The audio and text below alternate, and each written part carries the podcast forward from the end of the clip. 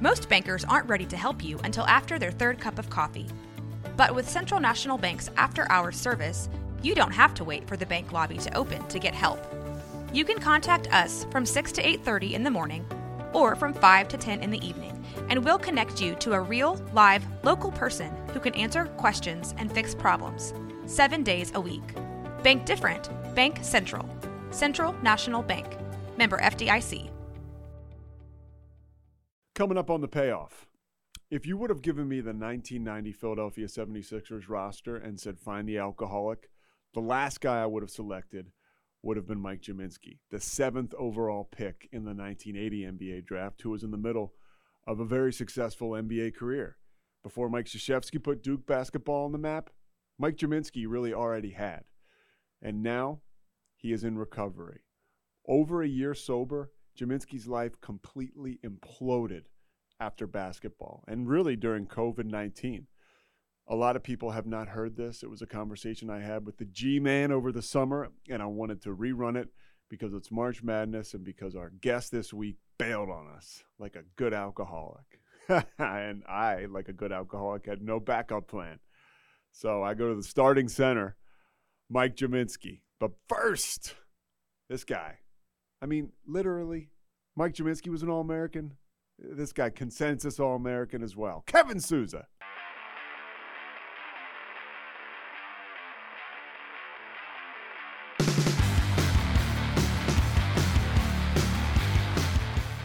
Yeah, Mike Gminski.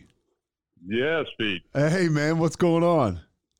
I'm just hanging out. Um, I'm actually I'm work I'm working at the place where I did my um, inpatient last summer. So you're at Rebound right now.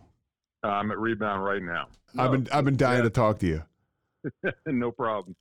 There's so much to get to, and I and I I want to talk a little basketball too, just because I I grew up a basketball fan. I grew up watching you. I remember Mike. eh, I remember when you got your ear pierced in 1990. I, I was I, you know, I was um, like a oh god, it was like a month or so after that. We were on a we were on a commercial uh, flight, and this woman was like looking, like glaring at me, and she goes, "You know, you were the reason my 11 year old son got his ear pierced." so the was like- Sixers. so the Sixers, for people that don't know, at the start of the 1990 season, you said what if you won 10 games or something, you guys would get an earring. And you- yeah, we and well, and the funny the story too was that um, for some reason I think it was because Jordan probably got his ear pierced, so Barkley got the great idea of betting the team, you know, which was a great it was a great thing, and uh, you know, so we made the bet. We wound up winning. I forget like twelve games in a row, I think, and uh, so but we went away to All Star break, so. I went down to uh, Atlantic City and uh, I got my ear pierced on the on the pier down in AC at the at a place called the Piercing Pagoda. I think they're still So- around. Yeah, so I, I get my ear pierced. Mahorn gets his ear pierced. Barkley comes back from the uh, from the All Star game, no ear pierced. So we drag his butt over to the um, to the mall in South Jersey and sit him down in a kiosk and get his ear pierced. And so then we're then we go out to we're going out to um, playing Golden State, and it's it's really it's not long after we had all this stuff done. So we came up with the bright idea of putting uh, band aids over our earlobes because you couldn't wear jewelry. That's right. So just Jess Kersey was a, a referee, and uh, we were in layup lines, and he comes over to me and he say, "Mike, um, yeah, I saw that story in the paper about you guys getting your ear pierced." And I said, "Yeah, Jess, it's a pretty cool thing." And he said, "Are you wearing them right now?" And I got this look on my face like, uh, "Yeah." And he said, "Well, you all have to go in the locker room take your earrings out." So we went in and. Uh, for anybody who's gotten their ear pierced knows you got to leave the stud in for like six weeks. yeah, or you and- ruin it. It closes back up. Yeah, it, and that's what happened after the game. So our the whole rest of the year, our trainer basically had to re-pierce our ear after every game. And you put them back in after every game. Oh yeah, absolutely. I wasn't going to go through all that and then have it close up. that that team, that 1996ers team, you guys, and and I won't for people that are listening because of sobriety, we'll get to that. But th- that was you, you guys flirted with with great success. That that team, you guys won the Atlantic Division. I remember the night you guys beat the Pistons at the Palace in the regular season. I think to clinch the Atlantic Division, you got into a fist fight. Um, yep. it, it was just that team felt like they were a team of destiny, and then it just, of course, you run into Jordan and the Bulls, and that, that is what it is. Well, and the thing about it, um, Derek Smith was hurt that year, and I, I still believe, you know, we we beat Detroit like we, you know, we owned them for a couple of years, and but we just couldn't get to them. And you know, the playoffs is a different deal. You never know how matchups and things like that are going to go, but. Um, you know, Derek really knew how to play um, Jordan, and he was a strong physical guy. And you know, we he just he wasn't able to play, and there was just too much Jordan. You know, it was it was two one. We uh, we played them on Mother's Day on uh, in, in Philly. They won the game, and then wound up winning in five up in uh, Chicago. Yeah, I remember that Mother's Day game because we were in it for a little while, and then down the stretch they put us away and I got I got upset because I had I think I had like 24 at the end of the third quarter, and I took one shot in the fourth. You know, we kind of we went to Charles because you know he was our guy, and I think Jordan had 20 in the fourth quarter alone. So it was uh, you know, but it, I, I I really I love those teams so much, and and you know Mahorn and Johnny Dawkins, obviously. Hersey and, uh, Hawkins. Percy and Ron Anderson, and you know, we we all I, I remain in very close touch with uh, you know with Charles, especially over this last year. Yeah, how has how has he been? Uh, he seems like the kind of guy, you know, and that's the cool thing about Rebound because you guys you took a job back at Rebound, and that is an environment where you know Jayson Williams former NBA player ran into some trouble, turned his life around. He he started up this adventure therapy rehab and mm-hmm. you went down there about about a year ago and there's the, the, counselors which i guess you are one now or you're you're a coach right? The guys who work there? Uh, yeah I'm, um, my official title is peer mentor. Okay. yeah so i'm i'm somebody who's been through the program and helping people who are new to it and you know helping their transition. And then i sit in on on group therapy sessions every day for two hours so it's it's been as beneficial to me as it is uh, hopefully for you know everybody else. It's funny, right? They say that's when you get sober, you kind of give it away to keep it, and and being down there, I'm sure, is an environment where it and it reminds me. The reason I brought this whole thing up is because it reminds me of sports, the camaraderie. Uh, I mean, yep. the, that the sobriety for me. I'm I'm about ten years sober. Uh, it's been about the camaraderie. I never thought I'd find the same camaraderie I found in locker rooms, but with sobriety, man, you talk about something that you talk about a bond you share with people. Well, and, and Pete, you know, I, I, I knew I was in the right place. And it's, it's funny how life comes full circle that, you know, we had Jayson as a rookie went at the Sixers. And, um, you know, it's funny. He told me this story last year when I was here. And uh, his dad would come down to games during his rookie season. And about halfway through the year, he pulled Jayson aside and he said, uh, you know, son said, why don't you stop hanging around with Barkley after the games and start hanging with G-Man? I just cracked up when he told me that story. No, but here it is, all these years later, and you know we've made remained in contact. But you know, coming here and getting healthy and starting the journey really it just made so much sense on so many levels for me. And talk about a cosmic deal. I mean, that's a guy that you mentored when he was yep. in the NBA. And just to bounce around a little bit, so you mentioned Charles over the past year. How has he helped you? He's been unbelievable. You know, he was um, he and uh, and his wife Maureen. You know, were they would call down here once a week to see how I was doing. They'd call Jayson up and get up, you know, get updates, and it's just that they were you know, the people down here, Sean Nassif and, and Jayson, they were saying, we've never had as many calls about somebody here as we have with you. you know, Coach K at Duke wrote me a letter. Um, you know, all friends and from all walks of my life were calling to find out how I was, and that just gave me, you know, so much strength. It was unbelievable. That last year, when was when is your sobriety day? When did you show up there? Well, it's funny. Um, a year ago to today, I was driving down. Um, my my ex-wife and my son were driving me down to detox, um, which I did in Boynton Beach, which is not too far away from where um, where Rebound is. So today's and, July 13th. So this is I'm guessing this was the last day you drank. Yeah, I had a bottle of vodka in the back of the car, and they told me to drink on the way down because I was a high seizure risk. I was I had benzos and alcohol. So you know, I come stumbling out of the car, and Sean is waiting there. He catches me, and and Sean's know, the guy who runs. Sean runs the place with Jayson Williams, right? Yes. Okay. Yeah, yeah, and and I'm yeah Sean Nassif, and I've been working you know closely with both of them here, but I'm um, but you know they they got me into um they got me into detox, and I was such a high risk that they had uh, people. They, I had somebody in my room twenty four seven for six days. And then medical staff was checking me every four hours because I was a I was a fall down um, risk as well as a seizure risk. So you know my and the detox normally takes seven days. Mine took eleven.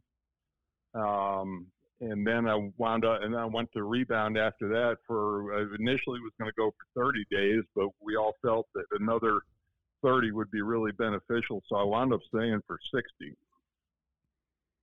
Which is a great move. I mean, for me, I ended up going long term care. I went to a rehab called Caron in Pennsylvania, and then went to like like an extended care place, a halfway house after that. And and that to me was one of the biggest was one of the pivotal moments uh, because it's it's just another 30 days or another couple months for the rest of your life.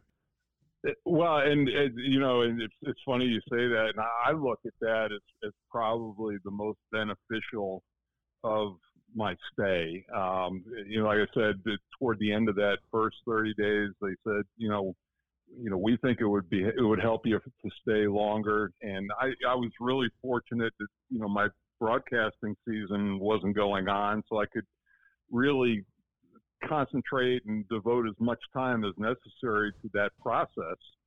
And that extra 30 days was invaluable, Pete. I mean, it just really it set everything that I had done in the first 30 days, really gave it a, a firm foundation.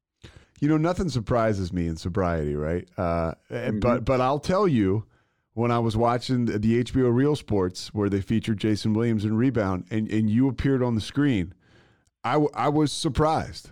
And uh, mm-hmm. it's one of those, and I'm sure a lot of other people in your life, maybe from a distance or fans of yours, were surprised. I mean, I watch your work as an analyst um, with CBS and, and doing stuff with Raycom and the ACC. And I knew your career as a player, and you were always, I think, polish is a word that people would associate with you.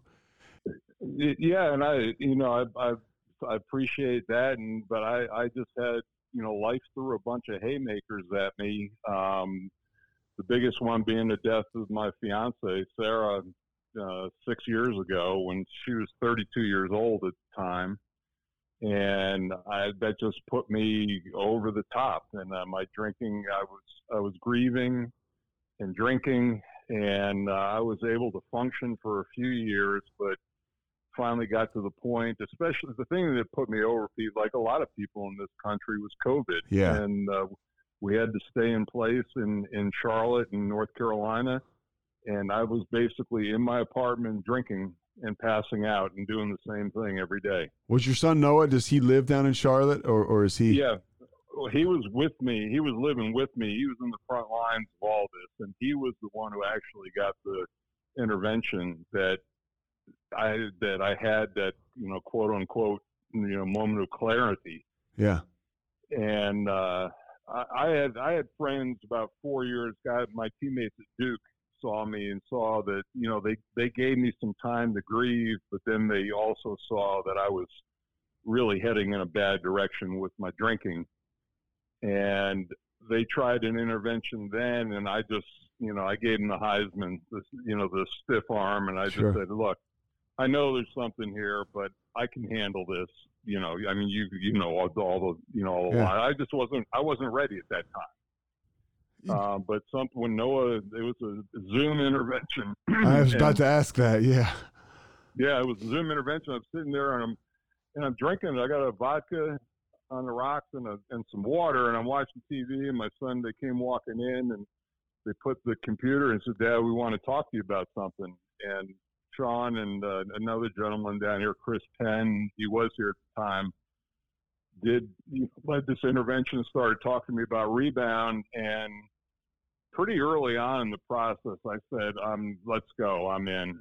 Um, and the thing that I did, which they said hardly ever happens, they've never seen it before. When I when I when that Zoom was over, and my son Noah is like the weight of the world was taken off his shoulders, and I over the next couple of days I called about fifteen or twenty people that I was really close to and told them that I was coming down to uh, to rebound, you know, to address this and it, what that did is made me accountable. Yeah, the right away. accountability starts up early on. Yep. That, that somebody Yep. who does that means business.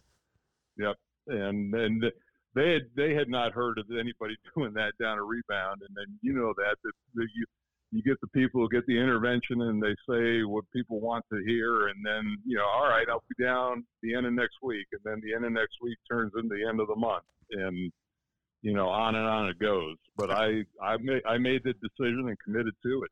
As an elite athlete, you're first team All American, you're seventh pick in the draft. And I've heard John Lucas say it's hard for uh, elite athletes to admit that they can't conquer this this liquid or these pills.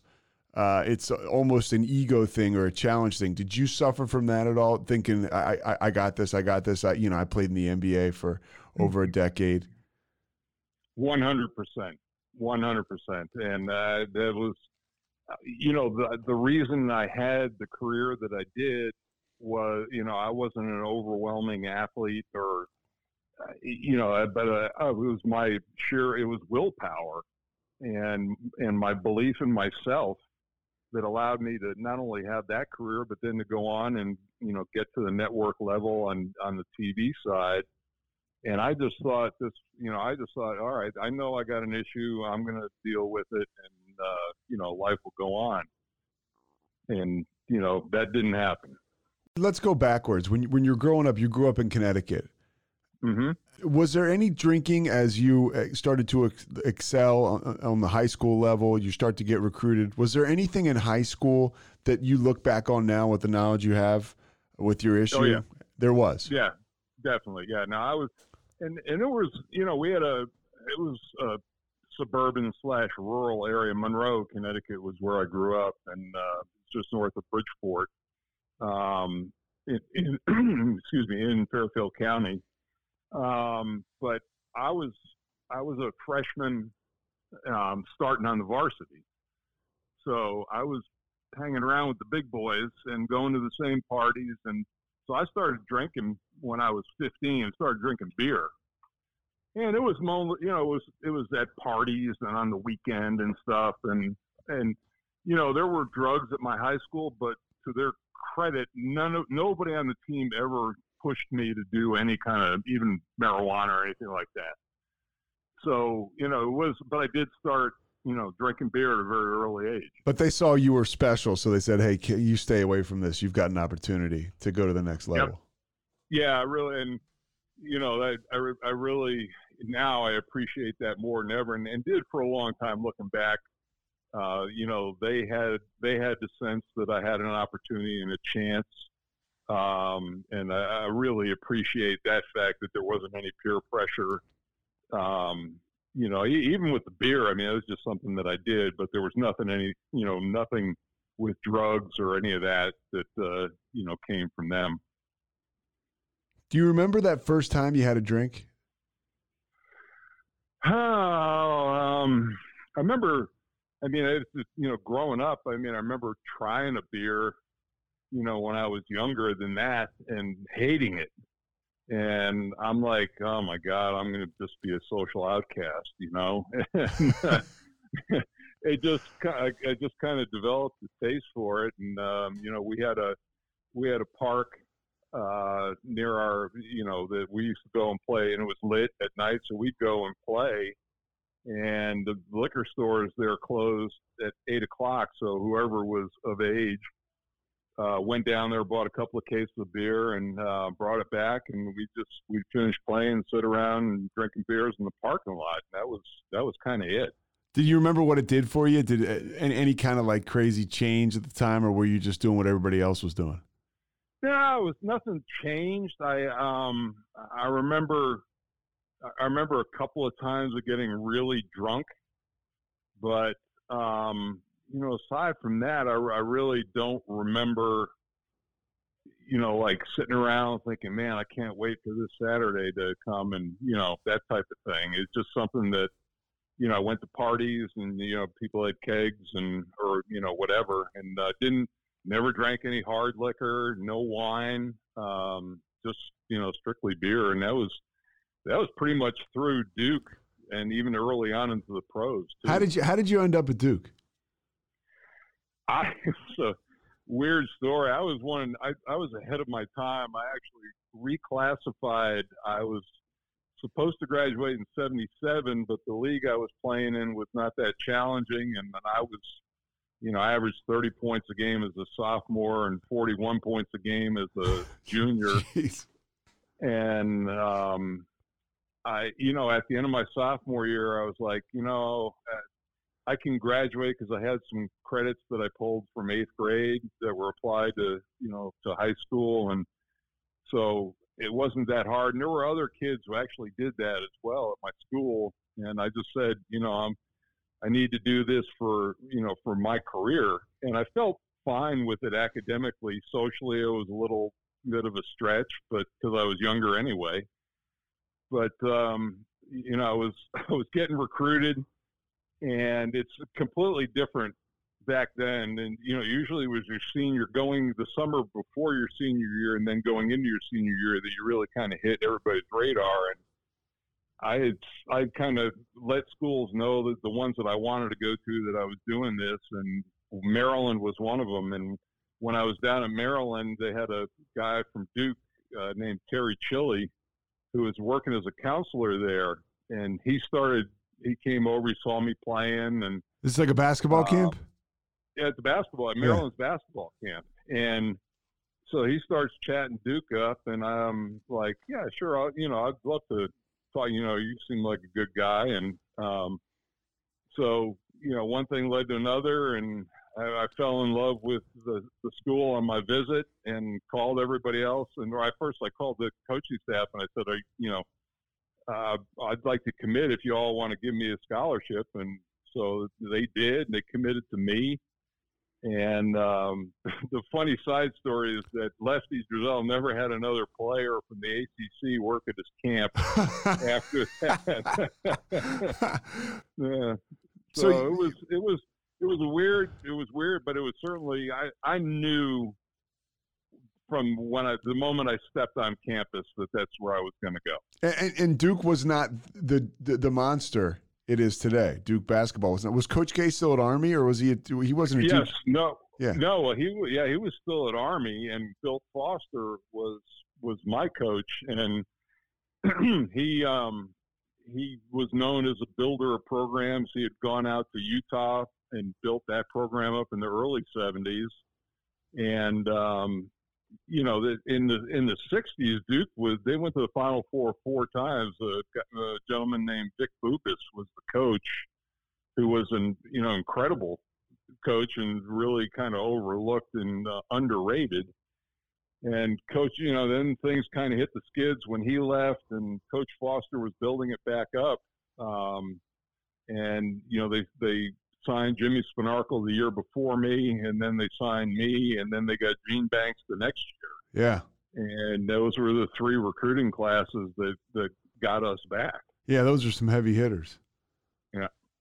Well, you know, Gene, you know, with his, you know, he he was the greatest player next to Wilt Chamberlain that came out of Philadelphia up to that time, and uh, it was a it was a huge coup for for Duke to recruit him, and he you know, looking back on it now, Pete, it's it's amazing that it's, it's 1978, and he was really the first important superstar black athlete that Duke ever recruited. So it was it was really a cultural, you know, milestone in a lot of ways. And um, you know, and that just then he and Kenny Dennard came in in the same class, and uh, Bob Bender transferred from Indiana, and John Harrell transferred from North Carolina Central right now, and that was the core of our team. And you guys start to build something there, you know, on the floor, off the court. Uh, mm-hmm. You know, what is it like? Just you're just having a couple beers. You're just kind of like you know celebrating. Yeah, I, I, was. I was. I joined a fraternity. I was uh, an SAE, and um, you know, we had you know, we had cake parties and socials and functions, and uh, you know, again, it was not everyday drinking. It was just you know situational and parties, and you know, I I calm things down obviously during the season. Yeah, so clearly it's not uh, affecting your performance, and is it no. affecting relationships at all with people? No, not a bit, not a bit at that time, and uh, and and that's why you know I yeah, our, were there flags? There was, you know, I had alcoholism on in my family and in the, you know, in, in the family history. So, you know, that was certainly there. And, but it never, you know, through my, through my college days and through my pro days, I mean, it was just never an issue. I, it wasn't, you know, I was, um, I'm probably more than a social drinker, but it certainly was not a problem when I was in the league ever. Well, and unfortunately, that was a rough time for the league. When you entered the NBA, was it 1980? Uh, 1980, yeah. So you're on. You're, you're on. Are you on the Nets team with with Michael Ray Richardson? Yes. Oh yeah. I was front and center for for that whole thing, and um, share to share you know, share what that was like. I mean, this guy is one of the best players we've seen at that time. But he off the court, you know, the cocaine thing is just starting to gain yep. momentum, and uh, his life goes off the tracks. Well, and you know, and it was it was actually it was it, it was coming down a little bit. David Stern became the commissioner in '83, I think, and he he really kind of turned things around. you know, certainly the league benefited from Magic and Bird coming in, and you know, Doc Dr. J was at the end of his career, but still really marketable. And um, Jordan comes in in '84 along with Charles, and you know, so the the drug culture of the '70s was on the wane, but still had you know there were some prominent people who were involved, and Michael Ray was. I tell people when he was when he was straight, when he was clean, one of the top three guards in the in the in the league, without a doubt. And I, I remember we were, I forget which year it was, we had the sixth best record in the league. And we had a Christmas party.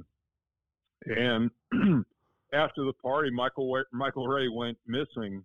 And gentlemen in the front office for the Nets kind of knew where his hangouts were. He went to this crack house in, in New York City and found him. He had been up for 48 hours straight um, you know, went right into rehab after that, and we we tanked. The season went south, you know, not long after that. But he was such a gifted player uh, and a good guy, basically. And he's he's gotten his life turned around, and he's you know he's clean right now, as far as I know. Yeah, that's pretty awesome. I mean, and it's you know he was a good guy. A lot of us are. Yeah, um, yeah. You just got this, you got this, this, this thing, this monkey on your back that that you can't shake until you admit that you know it's something you need help with. What what what was that like for you to enter the NBA during a time like that? Yeah, the, uh, and the culture wasn't um, that overwhelming because I wasn't predisposed to drugs.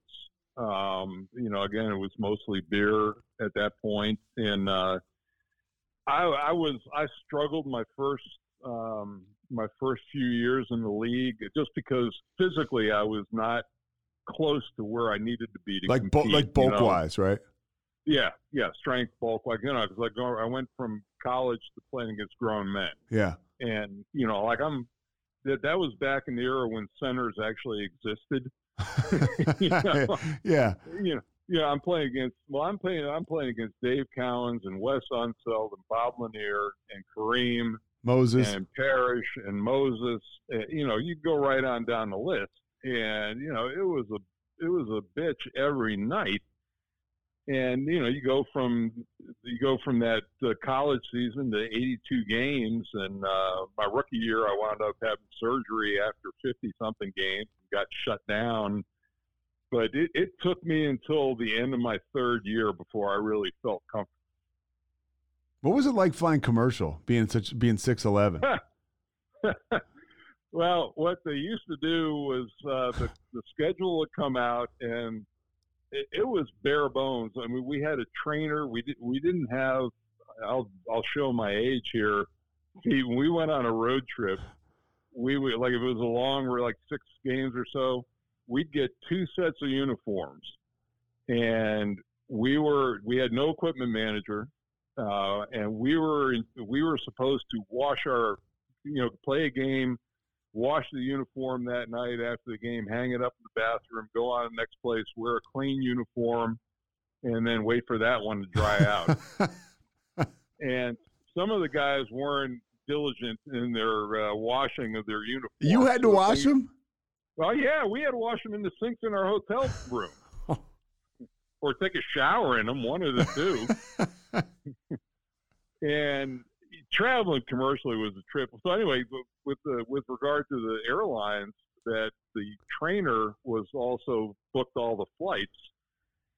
So he would meet with the coach, and they'd talk about where they would, you know, they'd look at the schedule and say, all right, we need we need flights here, here, here. You know, just go through a whole year and he would go to his travel agent and they'd buy tickets then they'd buy all the first class seats that were available and if that number didn't add up to 12 then it went by seniority who sat up front and you know the rookies sat in the back. And what they did was and they they'd buy a row with three seats in it and they'd buy all three seats but they'd only put two of us in a row. Okay. And and we'd kind of angle in and you know try to fall asleep on that trip because the the rule was if you were playing a back to back game that you had to take the first available flight out to the, your next city.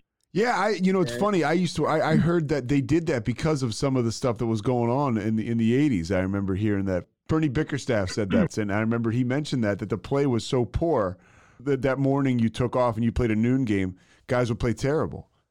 Well, here's and this is you know if you were a bookie and you had any sense at all, you look at the schedule. You know these you could cherry pick. The the worst one that I had that I remember was uh, my rookie year. We played the we played the Lakers, and that that fresh uh, my rookie year we played down in Piscataway while the while the arena was being built in Jersey. Okay, yeah, yeah. So we're playing down at the RAC, and we where Rutgers is, right?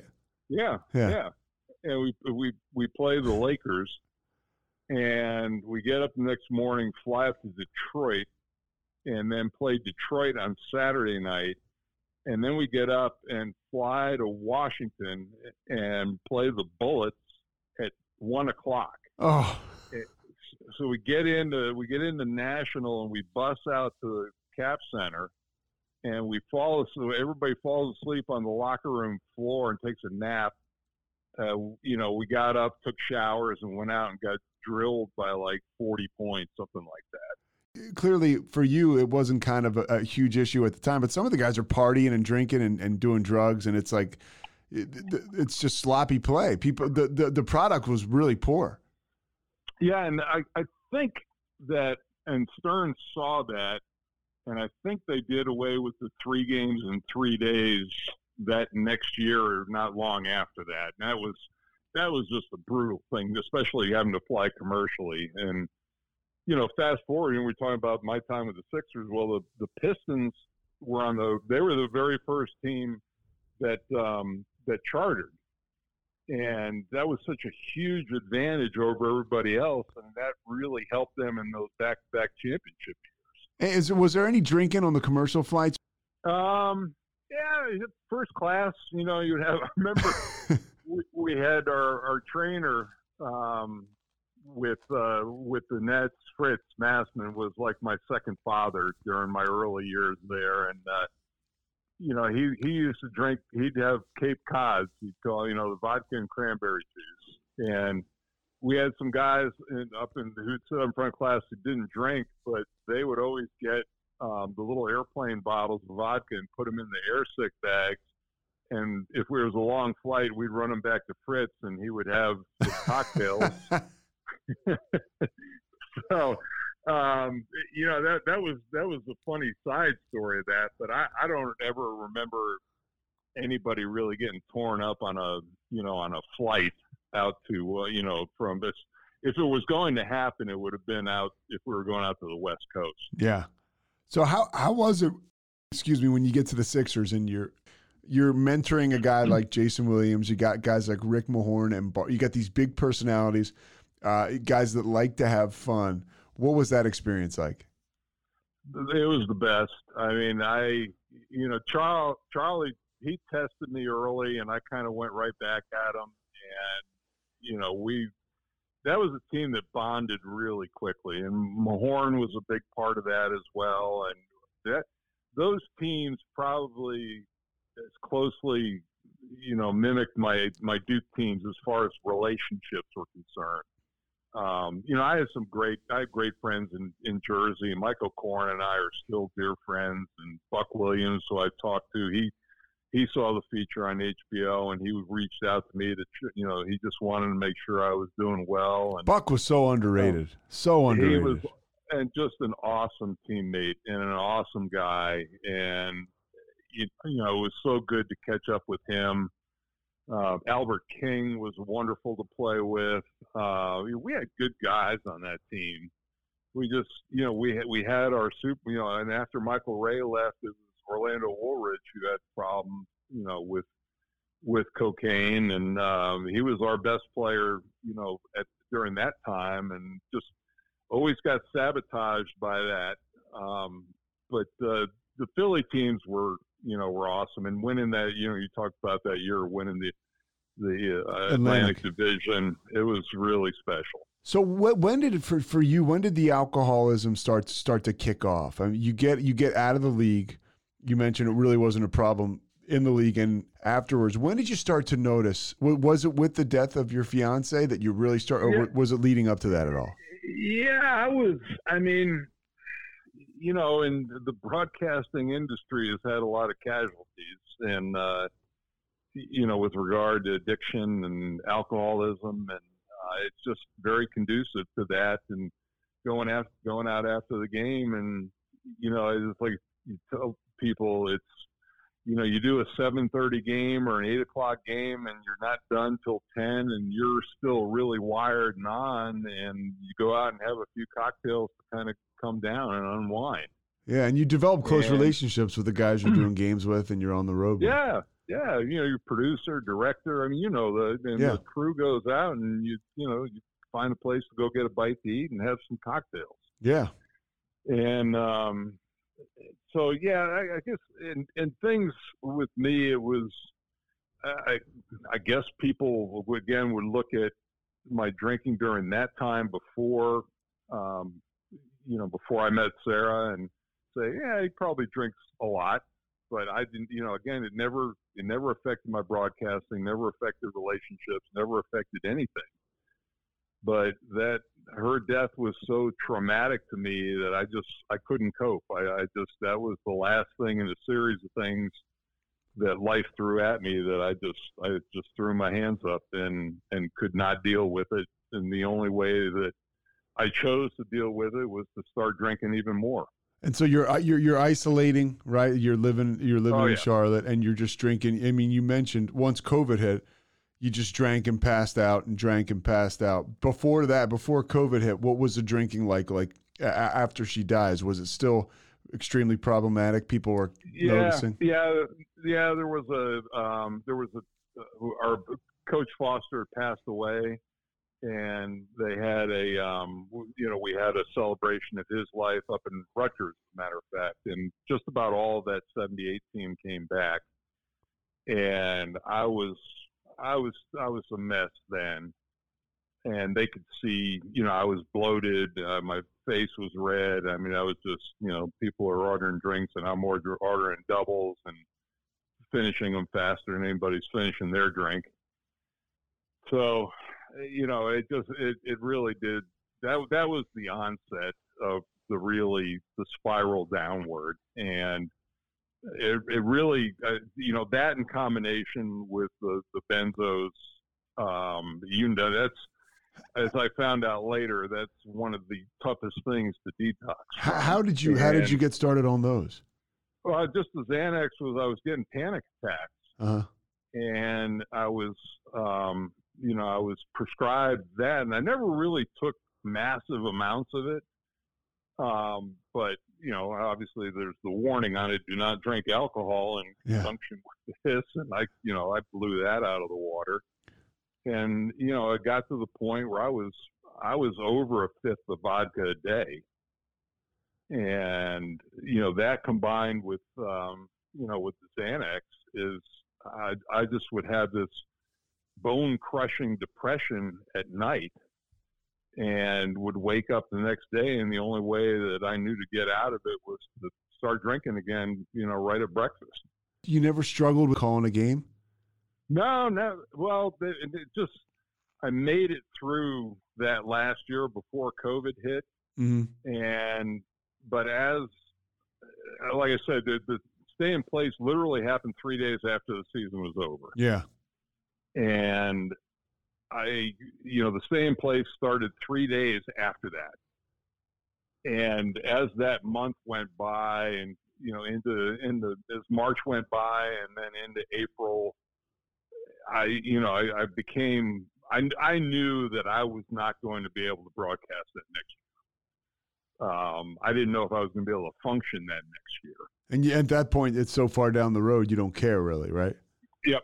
Yep. And, uh, you know, I was I, I was to the point where, for uh, you know, my own inability to ask for help, but with all the events that transpired with that intervention, I just I was desperately hoping that somebody was going to help me, just you know, push me in the right direction or kick you know kick me in the butt in the right direction, and that's that's basically what happened. As an athlete, as a competitor, how much did it mean to you when you get the intervention, and it's and it's Jayson Williams, uh, and he says, you know, you're going to come down here with me, and I would imagine that that maybe hits you in a different way as opposed to having some therapist you, you've never met before at, at a rehab I, you're totally unfamiliar with.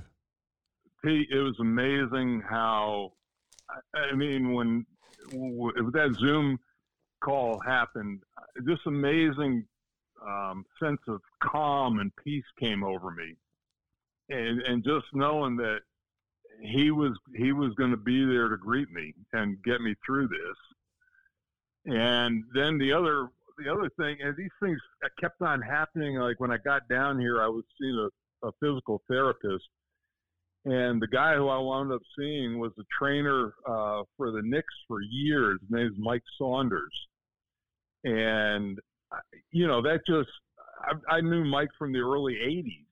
Yeah. And all these people kept popping up in my initial part of my recovery. And it was like God just put all these things right in place for me.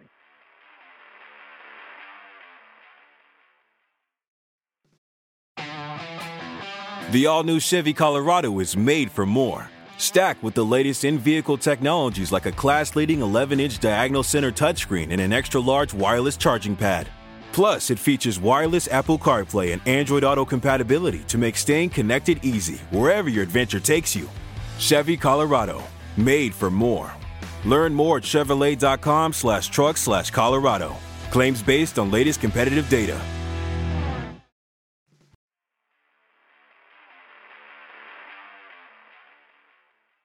And so you get down to rebound now, and and it's and it's adventure therapy. how the heck? How does that grab you? I mean, you're six eleven. You're you're sixty. You're sixty years old, right? You're getting sober, and it's like, okay, now Jayson Williams wants me to jump out of a plane. Well, the the, the funny part was that um, during the interview, they were, you know, Sean and Chris were explaining what adventure therapy was all about, and Jayson and you know, they're saying, well, one of the things we do is go skydiving. And I like perked up and I said, there's no effing way that I'm jumping out of a plane ever. So just put that aside. So, you know, we went through that whole first 30 days and then I committed to the next 30 days. About middle of that, they said, all right, we're going to take a drive. I'm like, all right, fine. And then he said, where are we going? And he goes, well, we're going out to the airport. I knew it was happening. At that point, I just said I was I was in the point of my recovery where I said, "All right, I'm I'm all right with this. Let's go." And that's what starts to happen, and, right?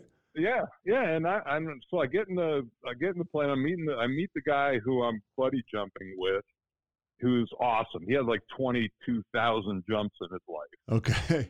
And made me feel really at ease. So we're getting in this plane and we're circling up and we go to about 11,000, 12,000 feet. And the door of this thing opens up and then he says, all right, let's, you know, get out on the little ledge there and get out and off we go.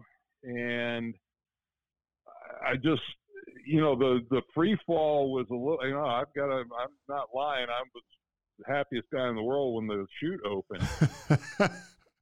but then that that sense that is really peaceful. I just caught myself looking around, and saying, "Man, this is really cool." You know, just kind of floating down, and you know, we landed, and I I hit the ground, and Jayson came over and gave we each gave each other a huge hug, and I, Pete, I, it gave me the sense like I could do anything, you know, and and that's exactly what these things down here are supposed to do for people to get you outside of your comfort zone do things that you normally wouldn't do and just see what the possibilities are. And sometimes and it takes a minute, right? It takes 45 days or whatever, but when you're ready, you know, um, it it's a game changer.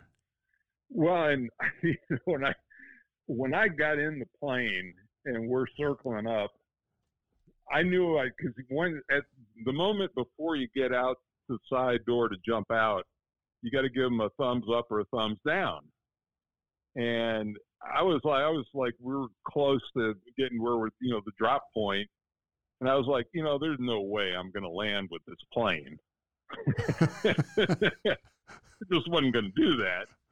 And uh, so, like I said, off we went, and um, and you know, the whole rest of the time I was down here, and even even today, like I'll I'll look up at the clouds and go, man, you know what? I was up there, and we we went skydiving and you know, it's just a, a just a cool memory, and I I'd do it again in a heartbeat. Absolutely. Walk me through a day down there. You know, you show up there.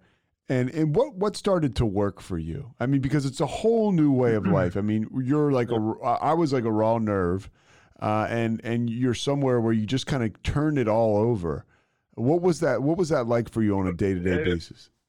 Well, the you know th- throughout the detox again because of my you know the seizure risk and all those things i was i was medicated through all of that and thank you know there's yeah. no way you know it truly if if i tried to white knuckle it uh, there was a 50 50 chance that I would have died. Yeah. I mean, that's why they have doctors, they put you on those tapers, and yep. that, there's a real good reason yep. for that. Yep. And I knew that I, I knew I couldn't just stop in my, you know, in, in my apartment and say, all right, I'm stop, I'm finishing drinking right now. I knew I had to be in a facility like that, and um, and so I, I go down there and I'm and um, you know I'm taking sleep meds to get some rest at night. So I go through my detox and I go and Jayson comes and they pick me up and um, so I go out to I come out to rebound and I don't have my sleep meds. So for the first four days first four nights that I was here, I got four hours of sleep total. Wow. I got two nights of no sleep, one night of one hour, and then one night of three hours. And I started hallucinating. Um, there was there was one night I swear to God I looked I was in I was trying to sleep and I looked over and Sarah was right next to me in bed. That's your and fiance I, who passed away. Yes, and I, I tried to reach and I couldn't touch her obviously, but she was as real as if she were alive. And, and then I was I was hearing music in my head, um, which talking to some people that's not an uncommon thing either. uh, but I was like pulling people up who were in rebound and say, "Hey, you got to come up to my room and hear this music," and they'd come up and look at me like I had you know two heads. Yeah. Um, but I just had you know I had visions, hallucinations, all this stuff, and so finally I got on some sleep meds and um, got into the rhythm of the program. But it's get up at six thirty in the morning. Uh, we go have breakfast. We go to the gym and uh, work out for an hour, hour and a half, and then go to whatever adventure therapy. Um, you know, do they do wave runners? We have you know, there's golf, there's driving ranges, there's bowling, there's you know, skydiving, there's horseback riding, um, you know, a whole list of things. And I guess you got to, I'm guessing, just to cut you off, you got to kind of learn how to fail in sobriety too. Somebody that's been so successful like you, because I would imagine, you know, 10 days off all the stuff, you know, the, the, the benzos and the alcohol, you're, you're, you're probably not hitting a, you know, hitting it right down the fairway you know, and the people from that from my you know my life drinking, I, I never got up at six thirty. You know, I can't. I went to bed close closer to it on the other end than I did getting up like that. You know, so that regimentation was. It took me a while to get in line with, and um, but then you know I started working out, and I, the weight started to fall off me, and I was so tired by the end of the day because your day, you know, afternoons or individual sessions or group sessions of therapy. And they take a lot um, out of you. Yeah, because they're, you know, and I opened up like I never had before in my life. And those, they get, it's pretty raw. I mean, you've been through it. It's, yeah. it's tired, you know, it's tiring. And, um, you know, so by the end of the day, you're ready to go to sleep, and that's the uh, that's the other thing. I mean, you're you're going from six thirty until you know eight o'clock, nine o'clock at night, and then you're ready to go to sleep. Some of the other staffers that are there, uh, you know, f- former athletes like you, a guy like Jayson, when they yeah. when they exhibit that vulnerability, I mean, and and and then you follow suit. That's got to be kind of amazing because we're talking about two guys. Uh, you know, you could play 12, 15 years in the NBA with somebody alongside them, and you're not going to get that vulnerability as you you're going to get like 48 hours into a treatment center with someone. I got to imagine that's quite the step. Yeah, because I, I, you know, and it, of course, when I first started playing, that social media didn't exist. None of that stuff existed, and you know that became more prevalent as I was in my broadcasting. You know, this would be my 27th year coming up broadcasting so I really came into it from that side. But you know, you're in front of the camera and you're you're doing some national stuff, and your life is out there. And then all of a sudden, you can Google my name and find out everything you need to know about me. So, uh, you know, through in, in the cocoon here in the group sessions at Rebound, I, I, you know, I felt completely safe of opening up everything and then just got to be real comfortable with that. And uh, probably the defining moment for me after leaving Rebound was, you know, I went, I had outpatient in Charlotte that I did from September until February of this year. And that that um, that HBO feature was really liberating for me. It yeah, was I was about to that, ask you. Yeah, yeah, yeah. It was it was the first time that I'd I'd been I'd, I'd said anything publicly about what I had been through in the last year for me, even, you know, I'm not Mike Gminski, but I'm down here in Texas. I'm a news anchor. And I was like a little antsy and a little worried about um, coming out and telling people what my deal was because uh, you just have, you know, you have fears, whatever. You're in your head about it. And uh, mm-hmm. man, to be able to come out and just let go and let people see it for what it is. Like you said, it's it's extremely liberating. And then you know, a guy like you, Mike, you you help other people. I mean, you helped me that day. I saw that. Here's a guy who, again, if it can happen to you, it can happen to anybody. Is the kind of approach I mm-hmm. took when I saw it, and uh, it really gave me a shot in the arm. It really did. I mean, so you you are, you know, I'm sure you got tons of feedback. Well, just in hearing you say that makes me smile. I, it, and that's the the whole thing. And you know, this me coming down here to rebound, it it started to formulate probably as that whole process with you know Jayson called me up and asked me to be a part of you know that feature, and I said absolutely. And um, and it's funny. I had like five or six people that I, you know, my close friends who still check in on me, you know, every couple of weeks to see how I'm doing. And um, without me even saying anything about that, they said, you know, I really envision you being uh, using your platform to help people going forward. And that just clicked with me with what I was thinking already, you know. And um, then this the whole thing came together with me working down here. But I've been really at ease uh, doing things like this, um, speaking, you know, on behalf of Rebound, or just being transparent. It's been it's been empowering to me, really. Yeah, I would imagine. I mean, it gives you that feeling. In my experience, the more you are open with with with your situation and helping other people for me it gives me the feeling that alcohol used to give me eh, to a degree you know it gives me that rush it gives okay i feel you know it, it fills that it fills me up uh, and it works and uh, you know and and for me being down here and um, being in this environment being around people who are you know doing it one day at a time and me sitting through these therapy sessions as a a facilitator now, um, it, that does as much for me as it does, I hope, for the people that are in the program for the first time or, you know, or a second time. And so I'm, you know, it's, it's, re- it's really the, you know, it's, it's a win-win for me.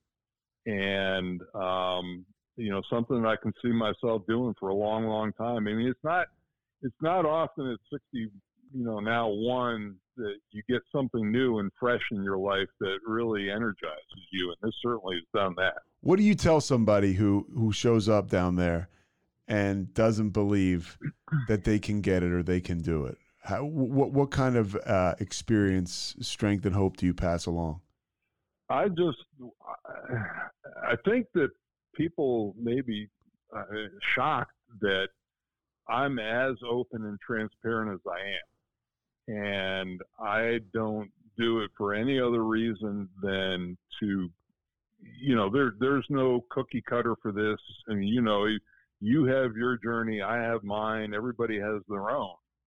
There are things that resonate with all of us. There are, you know, some things that resonate more strongly.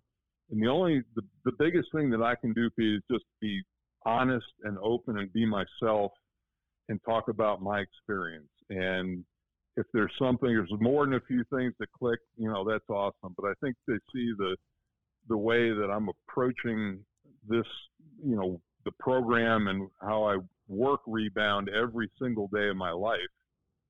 That you know they see that I have success. Maybe something that works for them. Can anybody go to rebound? Rebound, or is it like uh, is it like uh, that? That just hit me. Like, can can anyone go there? Or it's it's pretty. They they like to keep it small. Uh, there's really there's never more than uh, four or five people here at one time. So it, it's not a huge thing, a huge population of people, but that's the that's what makes this special. Yeah, and yeah. that it's very intimate. Everybody gets really, you know, really close attention, and um, you know, we have a thing that, as alumni, you go through the program, you become part of a uh, Marco Polo group, and we're on that every single day. Um, it's a way to keep all of us accountable to each other. You know, we can, we know if somebody misses four or five days in a row of that, something's up, and you know, we we address that and try to help them the best we can but it's it's really like uh, you know it's just it's another form of again all of us holding each other accountable, and we've all been through the program. We've all had the same shared experience. Any for you, any other type of like twelve step work or or therapy or just you know it's it's rebound full time in your parcel in the broadcasting. Yeah, I didn't. Um, I, I I have gone to um, I have gone to AA and um, uh, matter of fact, I mean tomorrow. Tomorrow is actually my one year uh, date of uh, one year anniversary of sobriety. So I'm going to go um, with with the group here, um, you know, for that. Uh, but this uh, really those my, those therapy sh- sessions in the afternoon for me um, have been you know really the biggest part of my recovery. You go to you go back to work. I mean, talk about they were so accepting. You leave rebound and and you're back on the air, uh, broadcasting on on a national stage, doing ACC games. How are they at work? I mean, just to welcome you back. My biggest fans, my biggest supporters. I mean, I'm just so fortunate that the you know the coordinating producers of the entities that I worked with. Uh, they knew what are we talking about? C- uh, like CBS? Is it is it still Raycom? It's, it's, well, it's, it's now it's it's, it's Gray Television. We work for the same yeah. company. It's great. To, yeah, Yeah, my yeah, station's owned by yeah. So it is. So it used to be Raycom and now it's Gray. Okay. And, and then you know, Fox Sports got bought by Bally's, so Yeah. um, It's hard to keep know, score. Yeah, yeah, it just um, but the same people have been in place, and they've been my biggest supporters, and I, you know, I couldn't ask for a better situation. You know, Tim Brando, I've probably worked with more nationally than anybody. He texted me and checked in on me the whole time I was here last year in the program, and you know, keeps up with me and. uh you know the people at work have been awesome. Every everybody has been. I've been so blessed with the people. No nobody has nobody has cut and run or divorced themselves from me at all. Um, in fact, they've been they've been so thrilled about my recovery, even maybe as much as I am. Um, because I, it's funny. I had one of the um, one of the therapists I was doing outpatient with. Uh, she was curious about you know watching because she you know like when I was doing that it was during last season and uh, and she went back and she googled uh, or YouTube the game for me a couple of years before. And she looked at me. She goes, "I didn't even recognize you Wow. when you were out in the air."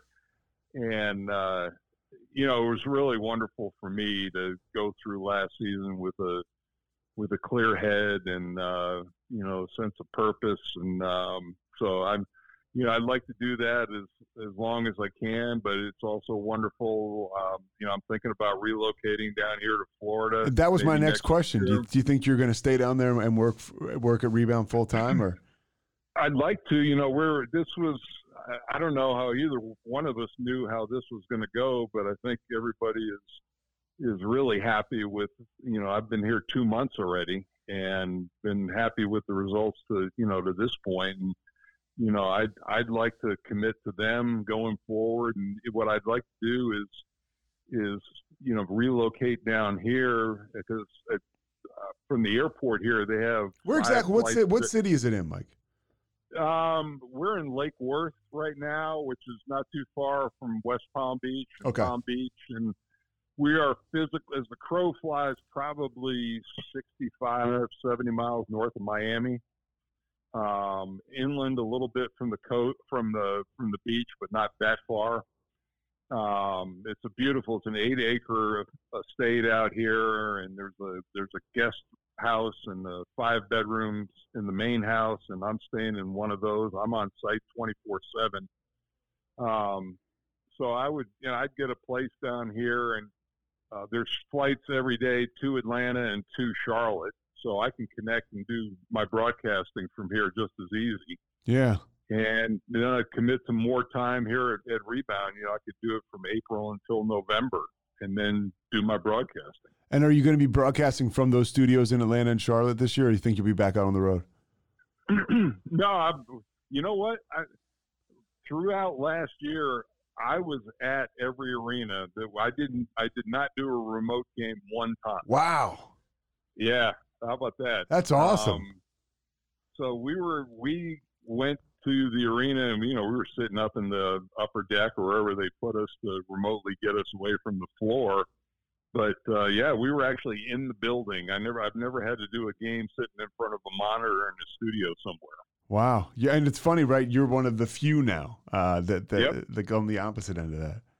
Yeah, no, I mean, like everybody's done. You know, they ESPN is. I think they've wired stuff into people's homes. Yeah, I mean, I know guys that have. I've worked with guys. I do. I do spotting for football sometimes, and I do some baseball myself. Um, the baseball, you get to go there uh, in person, but some of the football, they would send the spotter. I, I would do it on on site, and you know the broadcasters are back home. Uh, Yep. and, and I think we'll I think we'll see more of that too. It, it's interesting to see what, what what will develop going forward. That's cool that uh that you were on site for those games. Last thing, where can people find you? Any any any like way people if they want you to speak, um, they can locate you, or is it just get in touch with Rebound and go from there? Um, no, I mean, I they can. Um, I'm on Facebook. Um, I'm on Instagram. I'm on Twitter. There we go. Look at this. Uh, Um, yeah, so I'm I'm I'm on LinkedIn. what's what's um, what's what's your Instagram? Uh, it's, it's just at Mike Gminski. Okay, there you go. Yeah, it's just Mike Gminski. My all my stuff will, uh, you know, I'll pop up anywhere you want to look on those three, and uh, then you can, you know, you can DM me, and um, you know, I'll get back to you. But um, yeah, no, that'd be, you know, I love to, I love to go out and speak and talk about rebound and talk about my journey, and uh, um, you know, that that's, I think that's my calling going forward. I mean, you're certainly good at it, and it certainly is inspiring. And uh, you know, it's kind of a, a fateful thing that I was able to get in touch with Jill, or and and and seeing you on on Real Sports is just such a such a shot in the arm for people that are, you know, because some you know that day maybe I was having a rough day, and I saw you and I was like, wow, you know, and that's how this thing works. So I appreciate what you're doing so much, Mike, and uh, you know, I thank you so much for taking the time with me. I don't know what I did. I guess that but- was it. Huh? We wrapped. up. It was perfect timing, huh? yeah. Yeah. but um, no, I mean Jill, you know, and her story, and um, I mean, I, you know, Pete, I've had, I had, I've had a bunch of people come up to me just when I was in Charlotte before coming down here, saying, "Hey, I saw the feature, and you were, you know." What a great thing that you did, and or they'd come up and say we have a family member who's having issues and wanted some counseling for the you know themselves. So it's it's been really powerful for me.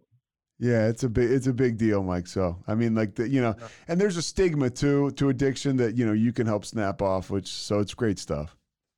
Yeah, yeah, no, I, you know that I, I, I can't control how people feel, so you know, I, I don't, you know, I don't worry about that, and uh, all I can, all I can be is honest going forward, and uh, you know, just uh, one, the one day at a time has really worked for me, uh, and it's it's amazing how fast the year has gone by, and I, I, you know, for anybody who says miracles don't happen, I look where I was a year and a month ago um, and I was a I was a mess, and here I am working at this place. You know, Yeah, I mean Jayson Williams, I saw him say, you know, he he he wasn't sure that you were going to make it once you showed up there.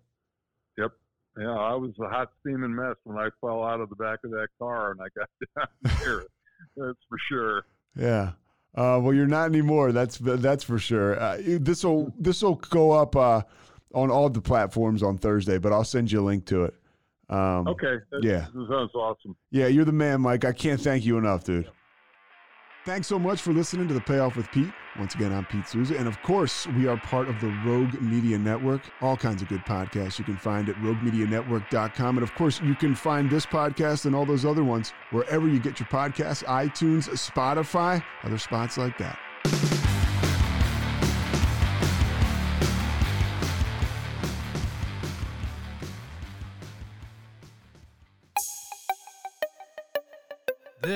Has been a Rogue Media podcast.